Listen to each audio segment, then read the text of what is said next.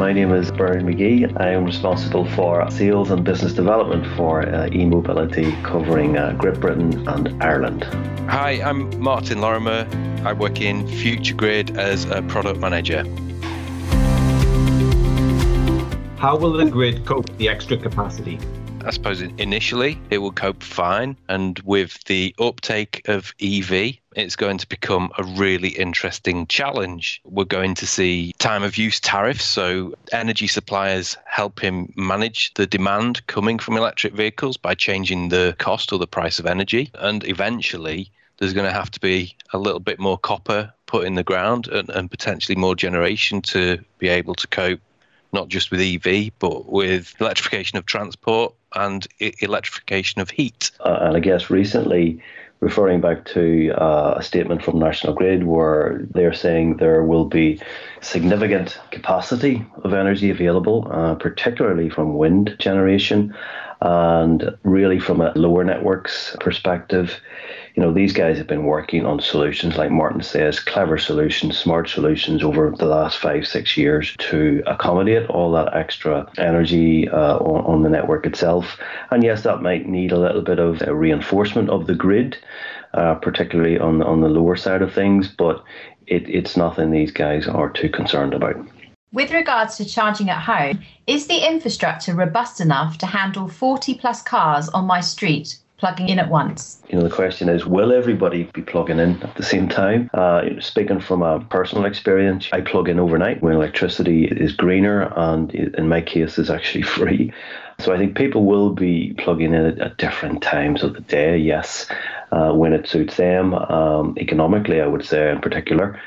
From a grid perspective, then, yes, there may need to be some grid upgrade under the streets and pavements, and combining that with the use of the energy on the driver's side, I think things won't be as bad perhaps as, as people might think uh, they may be.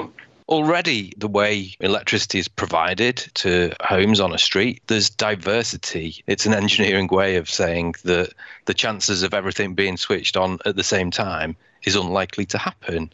So that's been the way the grid's been handled for many years. EV does represent a new challenge. Chargers should support smart charging, which means there's the ability to remotely turn the dial on cars. And so we will see emerging solutions where instead of having to invest in in the grid or in additional copper in the ground, people will be incentivized because, again, you know, it's not like a mobile phone where you're charging every night. It's going to become more when do you need to travel? And as soon as smart systems understand either your behaviors or you tell it when I need to drive by, the systems can adapt and flex that electricity. Why does my car charger slow down when the battery reaches 60% charge? So we regularly get asked questions about speed of charging and usually the main factor here is the vehicle. So I've got a plug-in hybrid. Its limitation is it can only take three kilowatts. So if I plug it into a 22 kilowatt charger, it will only ever take three kilowatts, even though that charge is there saying 22 kilowatts. Now that's, that's an AC charging vehicle.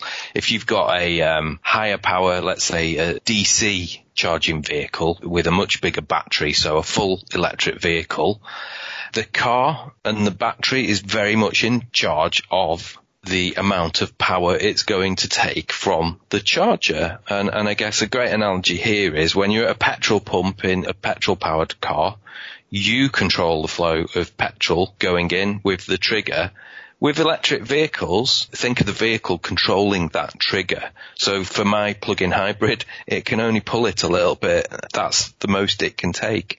And if you've got a fully electric DC vehicle, it's going to be able to pull that trigger a lot harder and therefore take a lot more power. Then you come into factors like the vehicle has to look after its battery. And so as it gets fuller, it's going to start to release that trigger a little bit. So even if you're plugged into a really high powered charger, if you look on your app or you look on the screen to see what power's going in, it might be reduced. And that's very typically because of the battery management systems on the vehicle, guarding and protecting the battery. And I suppose secondly, you might have been in a petrol station fully pulling that trigger, but only a trickle's come out. And in that situation, the petrol station's running low on fuel. And the analogy here with electric vehicles is there might be times where the grid cannot give as much electricity as the car needs. So when it comes to slow charging, I suppose there's a few factors. There's the vehicle, the actual constraints of the vehicle. Then there's the dynamic behavior of the vehicle based on state of charge, temperature, battery chemistry. And then there's the actual power availability from the grid. Do public chargers split the power going into each charger if two cars are plugged in? This is a feature that we're now introducing as part of our new SICHARGE D high power charger, where it can dynamically manage the power between vehicles. So if, for example, one vehicle turns up, it gets, you know, all of the power at, at that particular time. However, if another car turns up for a charge, the charger will then start to dynamically share that power between the two vehicles. And likewise, if a third one turns up, you know, it can share amongst the, the three vehicles even. And there's certain configurations that we will have whereby one charger can share the power between five vehicles. It's really quite unique in that others don't really have it. So true dynamic sharing of the power. Uh, it's a really cool feature. It effectively enables the developer or the guys who are installing the chargers to manage their footprint more efficiently. You just have one large charger and maybe a few smaller dispensers feeding the other vehicles. However, it is a very economical approach, I would say. And the thing is, you know, for example, if we had a 300 kilowatt charger, you know, most cars these days cannot take that level of power most vehicles these days, even the new vehicles being introduced to the market, they can really only take maybe 150 kilowatts, and you don't even get that level of power for the whole duration of the charge. So, you know, it's a really economical and practical approach to sharing power across multiple vehicles. What is the difference between kilowatts and kilowatt hours? An analogy that I sometimes use compares pouring a glass of water to charging a battery. So the amount of water in litres that ends up in the glass equates to the amount of energy in kilowatt hours in a battery. And the rate at which you pour the water into the glass equates to the level of kilowatts used to charge the battery. So you could say kilowatts is the speed of the pour. So to summarize on this one, the amount of charge in a battery is measured in kilowatt hours and how fast you charge that battery is in kilowatts. So I hope this uh, makes it a little bit clearer. Is it expensive for me to charge at home? I would say absolutely not. I've just recently signed up to a smart EV tariff at home, it is actually free from midnight to 7 a.m. So it, you, you could, you know, equate it to the old Economy 7 type tariffs where you could uh, charge up your heaters during the night to release the heat during the day. Okay, the peak rate during the day is it's increased a little bit by about a penny, uh, but not significant. Uh, however, you know, between midnight and 7 a.m., the, the electricity that I'm using to charge up my car is, is free and it's green and it's clean. I've actually taken it one step further where I'm actually timing my dishwasher to come on as well uh, during that period. So I am taking it a little bit to the extreme, I know, but I, I, love playing with these kind of things. So yeah, I sort of delay the start of the dishwasher around tea time for, for eight or nine hours, so it kicks in overnight. Uh, but uh, it all helps. It all helps. And you're going to find charging at home is most likely a driver's cheapest option. Charging on the road has the benefit that you can get higher power charging than you could at home, and therefore you could charge faster and you're going to pay for that benefit because someone's invested in the charging hardware. You, you, know, the networks have got to be able to recover their costs for investing in that infrastructure, not just for the chargers, but for maybe the grid connections. Is range anxiety more of a problem for commercial users? And what are the main barriers for adoption for them? Ah, good question. Um, it varies quite a lot, I would say. And I guess if we think about, I guess the range of a vehicle uh, needs to perform on a, on its daily use. You know, some of the range, some of the driving patterns and uh, distances will be fixed. So if we think about, you know, the buses, you know, those distances are really fixed. So the operator can get a really good feel on the range of the vehicle that he or her needs.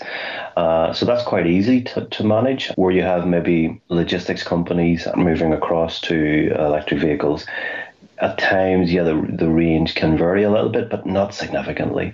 You know, if we think of a lot of the fleet operators we're engaging with at the moment, particularly in urban areas, these vehicles, they don't actually travel a lot. You know, maximum mileage could be in around London, maybe 50 miles, maybe not even that per day.